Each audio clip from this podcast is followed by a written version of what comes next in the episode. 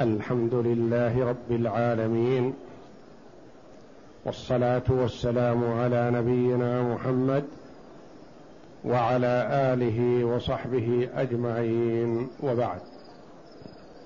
بسم الله الرحمن الرحيم. قال المصنف رحمه الله تعالى فصل الشرط السادس أن يقبض رأس المال المسلم في مجلس العقد قبل تفرقهما. لقول النبي صلى الله عليه وسلم من أسلف فليسلف في كيل معلوم. والإسلاف التقديم ولأنه إنما سمي قول المؤلف رحمه الله تعالى فصل الشرط السادس. الشرط السادس من شروط صحة السلم الزائدة على شروط البيع فيشترط في السلم ما يشترط في البيع ويزيد السلم ستة شروط. تقدم بيانها أحدها أن يكون مما ينضبط في الصفات فلا يصح السلم في شيء لا ينضبط بالصفات. أن يكون الشيء ممكن ضبطه بصفاته فيصح السلم فيه لأنه مبيع موصوف في الذمة لم يكن عينا معلومة وإنما هو في الذمة. وما كان في الذمة لا بد أن يضبط بصفاته حتى لا يكون هناك اختلاف. الشرط الثاني أن يكون معلوما قدره بالكيل أو الوزن. بخلاف البيع فالبيع ممكن أن يبيع الصبرة كاملة ولا يعلم عن مقدار كيلها ولا وزنها. يبيع مثلا هذا القماش المعين ولا يعلم ذرعه لأنه هذا منظور مرى أما السلم فهو شيء موصوف فإذا كان موصوف فلا يقال أطوال من القماش مثلا أو صبرة من الطعام ما يصح بل لا بد أن يكون معلوما بالمقدار الكيل أو الوزن أو العد أو الذرع الشرط الثالث أن يكون له أجل معلوم. فلا يقال مثلا متى ما يسره الله لك. بل يجعل له أجل محدد. يقال تسلم هذا النوع في أول شهر صفر أو ربيع ونحو ذلك. الشرط الرابع أن يكون المسلم فيه عام الوجود في محله فما يسلم في شيء لا يكون موجودا في وقت حلوله لأن هذا مما يساعد على عدم تسليمه أن يكون موجود. الشرط الخامس أن تضبط صفاته التي يتميز بها. الشرط السادس أن يقبض رأس الماء رأس مال السلم في مجلس العقد قبل تفرقهما. رأس مال السلم هو القيمة تقبض في المجلس. والمسلم فيه حسب ما اتفق عليه. بعد شهر شهرين ستة أشهر سنة سنتين أكثر لا بأس. المهم أن يكون تكون القيمة تسلم في مجلس العقد. ولما؟ لأن لو لم نسلم القيمة في مجلس العقد أصبح بيع دين بدين. القيمة غير مستلمة والمسلم فيه بعد كذا شهر. ولا يجوز بيع الدين بالدين.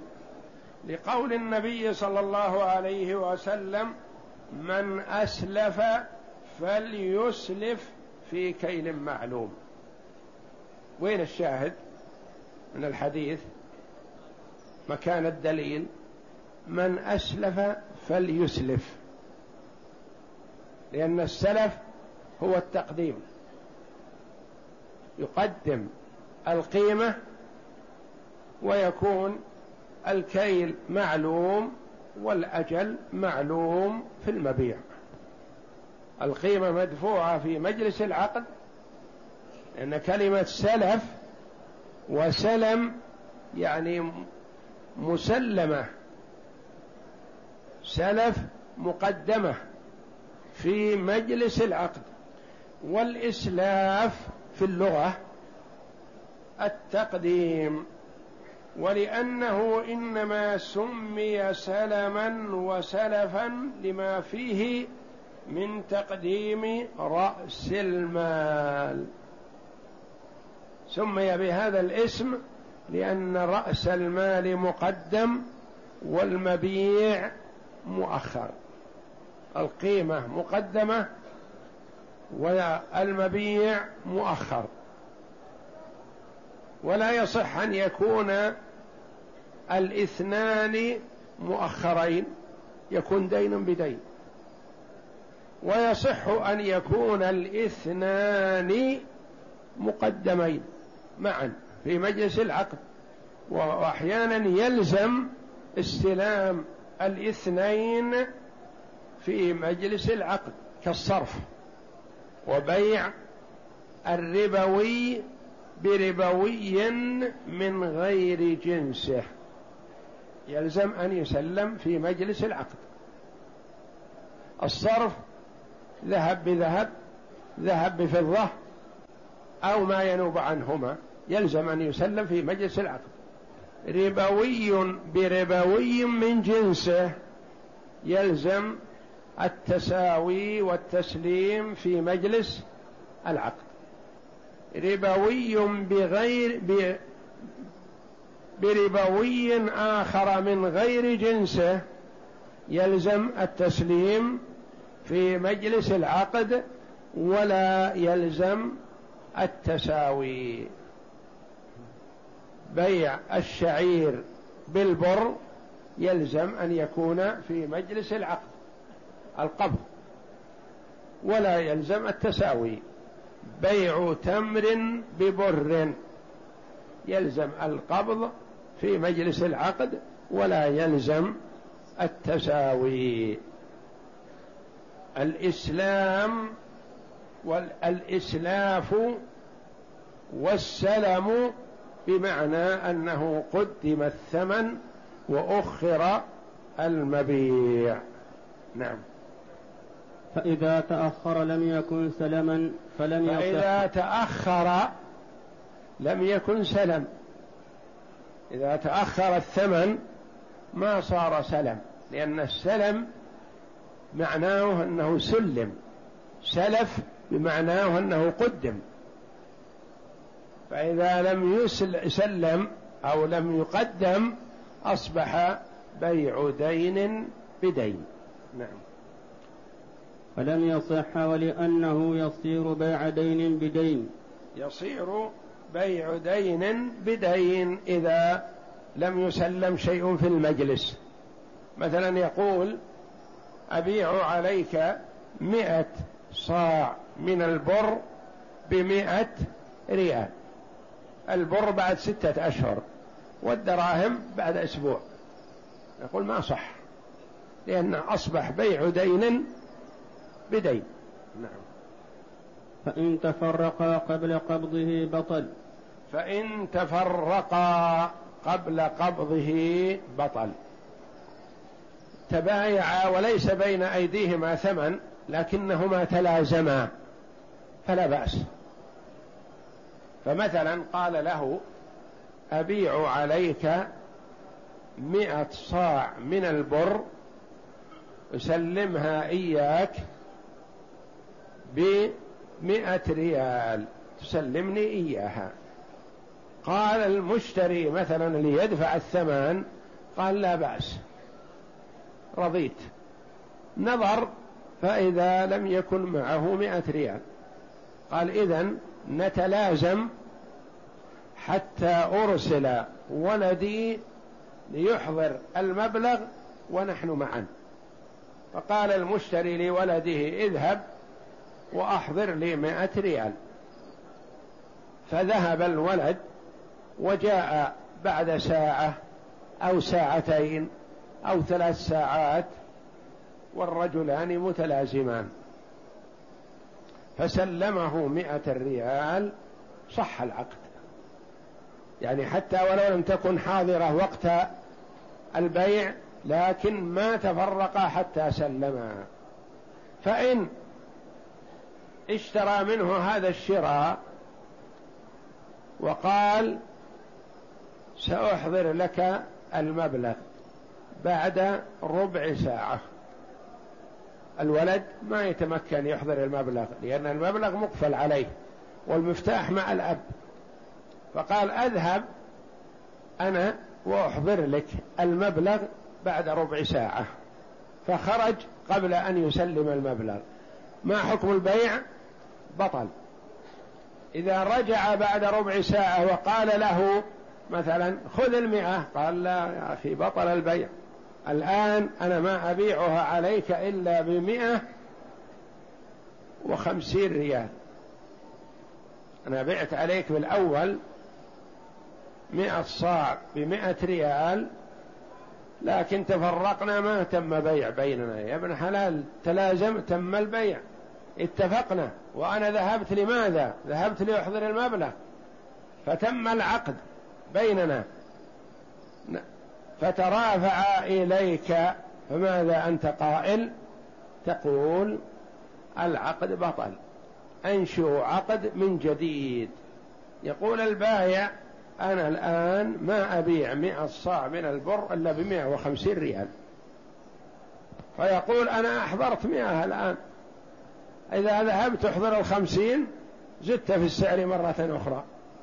لكن أنا وأنت نتماسك الأيدي نذهب معا وآخذ الخمسين من خزينتي وأسلمك المبلغ كامل يصح البيع حينئذ بمائة وخمسين. البيع الأول بطل بمئة لأنهما تفرقا قبل أن يسلما. في الصورة الأولى حينما يرسل ولده لإحضار المبلغ وهما متلازمان يصح. يصح العقد. إلا أن البايع بالخيار لأنه لا يزال في مجلس العقد. فإن تفرقا قبل قبضه بطل نعم. وإن تفرقا قبل قبض بعضه بطل فيما لم يقبض. فإن تفرقا قبل قبض بعضه. في الصورة التي معنا اشترى مئة صاع تسلم بعد ستة أشهر بمئة ريال. نظر الرجل ففتش في جيوبه فلم يجد إلا خمسين ريال. فقال خذ هذه خمسين والآن إن شاء الله نحضر لك الخمسين. أنا أذهب وأحضر لك الخمسين. سلمه خمسين قيمة النصف. والخمسين الأخرى ما سلمت قيمتها. ما الحكم؟ وإن تفرقا قبل قبضه بطل فيما لم يقبض. لما لم يقبض قيمته هذا بطل وجها واحدا. وفي المقبوض وجهان. المقبوض التي هي الخمسين قبضها هل يتم البيع في خمسين صاع أو لا؟ هذا فيه وجهان. بناء على تفريق الصفقة. من قال يصح تفريق الصفقة لزم صحة ما قبض وبطل ما لم يقبض. ومن قال لا يصح تفريق الصفقة قال بطل كله. لأنه لأن الصفقة واحدة وسلمت بعض القيمة ولم تسلم البقية فبطلت الصفقة كلها. لأن في تفريق الصفقة قولان في صحة البيع من عدمه ولمن اختلف غرضه الخيار. يقول أنا ما لي غرض في بيع خمسين صاع. أنا أريد أبيع مئة.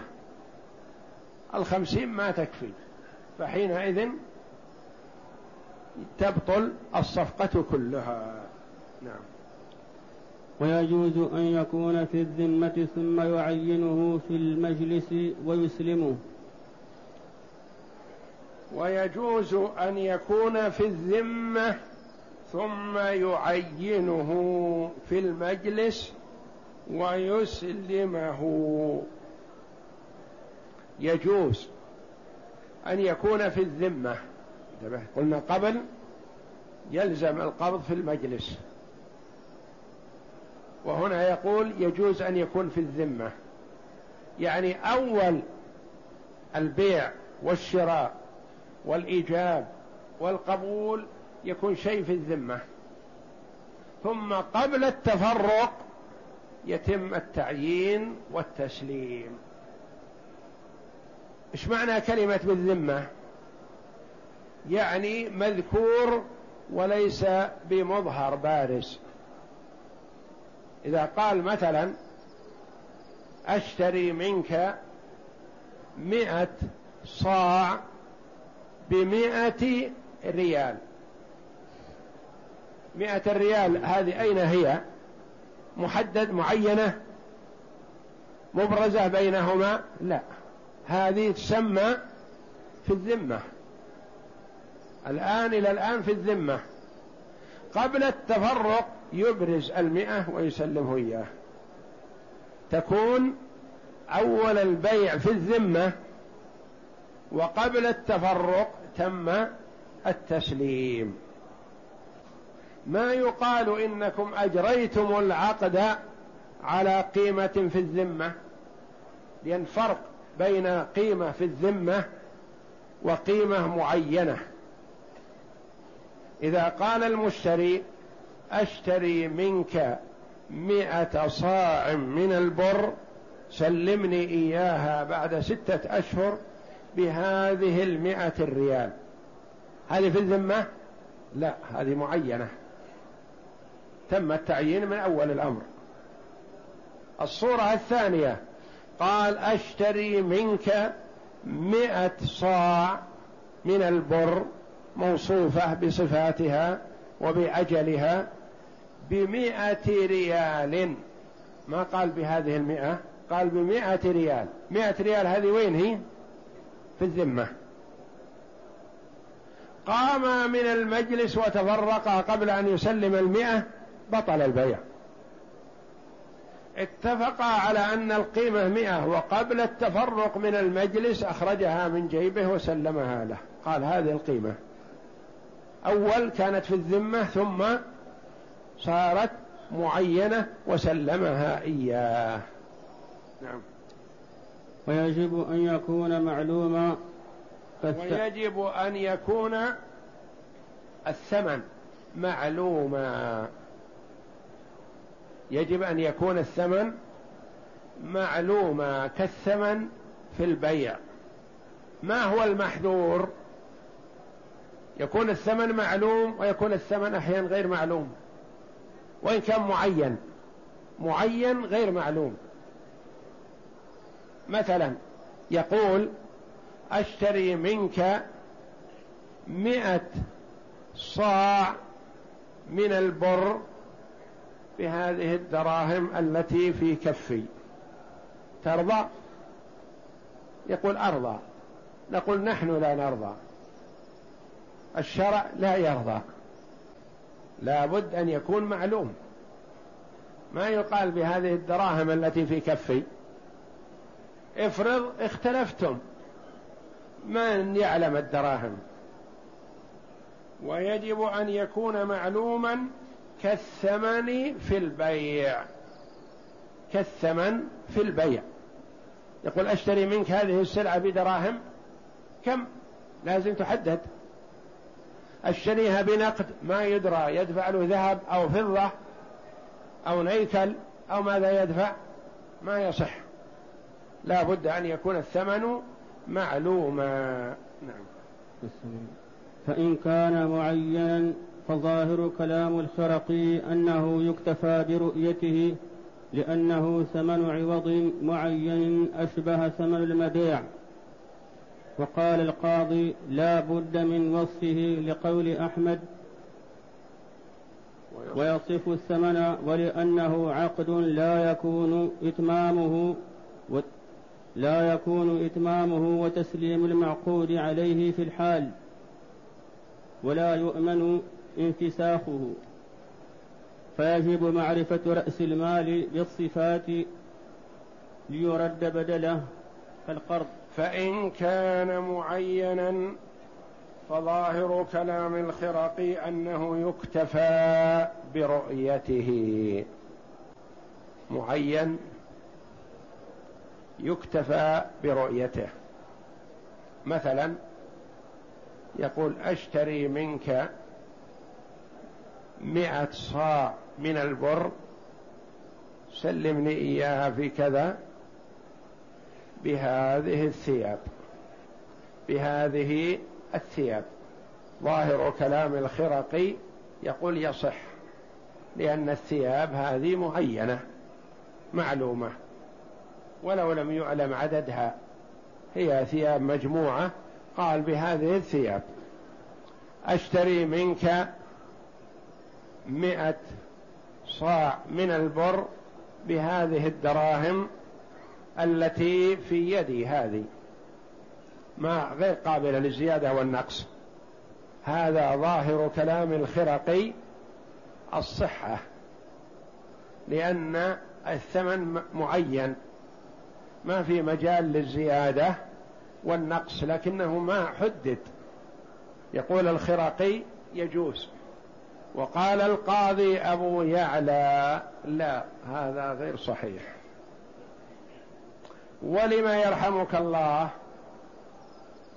قال هذا عقد ما انتهى وليس ينتهي الآن ولا غدا ولا بعد غد هذا ربما يكون التسليم والاستلام بعد سنتين.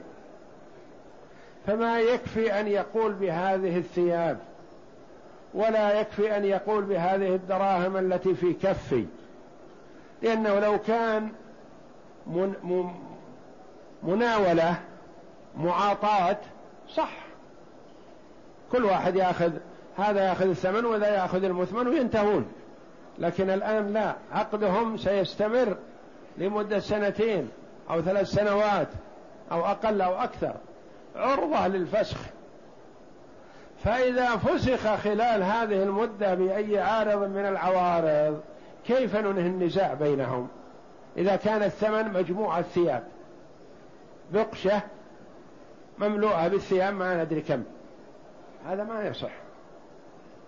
لأنه لو كان العقد منتهي الآن لا إشكال. يصح. إذا كان فيه رؤية لكن العقد ما ينتهي الآن ولا بعد سنة ولا بعد سنتين أحيانا. اختلف ما هو المرجع في حال الاختلاف؟ ما في مرجع. يقال مثلا الثمن بقشة فيها ثياب. ما يكفي هذا. يقول أبو يعلى رحمه الله لا لا بد حتى ولو كان معين أن يوصف. حتى لو اختلفا بعد سنة أو سنتين عرفنا أن الثياب نوع كذا عدد كذا مقاس كذا عرفناها. كيف نرجع القيمة؟ الثياب تلفت ذهبت بليت. الدراهم صرفت ولا ندري ما هي كم هي. فلا بد من وصفها. حتى لا ينشأ إشكال بعد هذا. انتبه.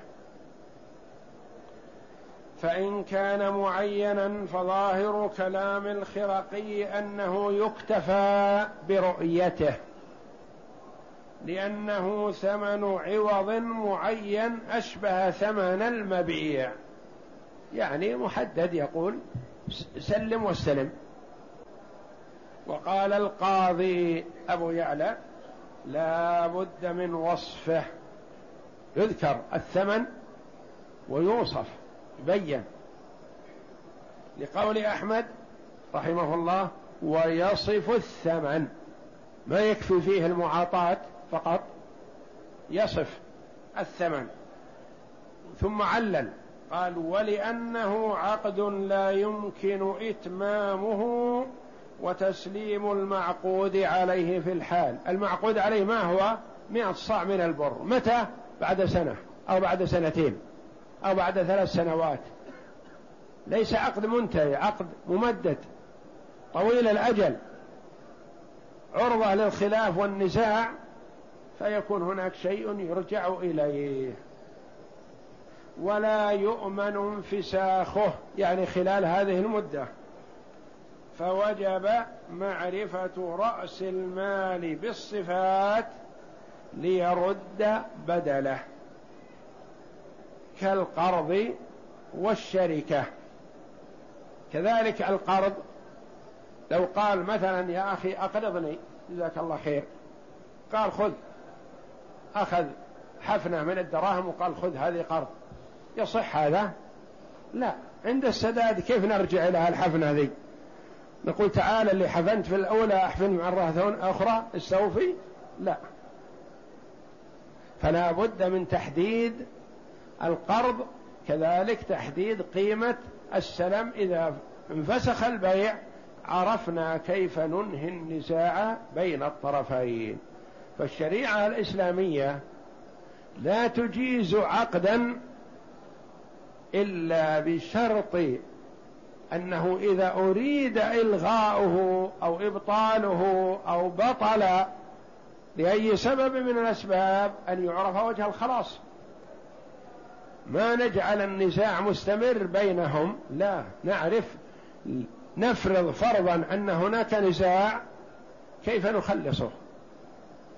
وهذا من محاسن الشريعة الإسلامية أنها لا تجيز عقدا إلا بشرط أن يعرف كيف إنهاء النزاع فيه لو وجد لو وجد على فرض. كالقرض والشركة. الشركة كذلك. يصح أن أقول حط حفن الدراهم وأنا أحط حفن الدراهم ونشترك أنت رزق الله. لا لازم أن يعرف رأس المال. أنا أدفع مئة وأنت تدفع مئة. أنا أدفع مئة وأنت تدفع مئتين. أنا أدفع ألف وأنت تدفع ألفين ثلاثة ألاف. أنت لك ثلاثة أسهم وأنا لي سهم مثلا. وهكذا. فالشركة لا بد أن تكون محددة. ما يكون رأس مال الشركة معين بدون علم صفاته. أنت ضع دراهم وأنا أضع جنيهات مثلا نشترك. نسترزق الله. ما يصح. لابد أن يعرف. أنت لك مئة جنيه وأنا لي ألف ريال مثلا. وهكذا. ولهذا قال السلم مثل القرض ومثل الشركة. عند الشركة. فعلى هذا لا يجوز أن يكون رأس المال إلا ما يجوز أن يكون مسلما فيه لأنه يعتبر ضبط صفاته فأشبه المسلم فيه. فعلى هذا لا يكون لا يجوز أن يكون رأس المال إلا ما يجوز أن يكون مسلما فيه. رأس المال الذي هو القيمة. لا بد أن يكون معلوم. ويكون مما يضبط الصفات. فعلى هذا لو كان رأس المال قيمة السلم من الأحجار الكريمة غير المنضبطة. ما صح.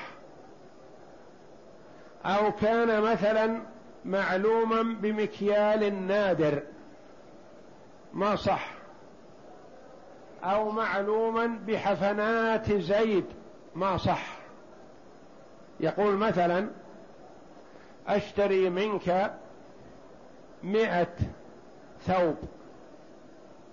مئة ثوب بصفاتها محددة مضبوطة تسلمني إياها بعد ثلاثة أشهر. ما هي القيمة؟ القيمة بحفنات زيد من هذا القمح. عشر حفنات أو عشرين حفنة من حفنات زيد من هذا القمح. هل يصح؟ المسلم فيه مضبوط معروف. لكن الثمن القيمة. القيمة بحفنات زيد. زيد مات. ما كيف نعرف السداد؟ زيد سافر. كيف نعرف السداد؟ أو مثله بمكيال زيد أو ميزان زيد.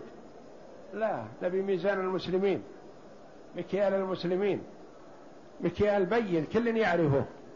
فعلى هذا لا يجوز أن يكون رأس المال إلا ما يجوز أن يكون مسلما فيه يعني ينضبط بالصفات.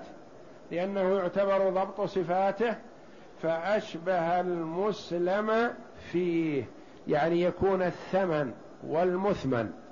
المسلم والمسلم فيه يكونان معلومين لا خلاف فيهما.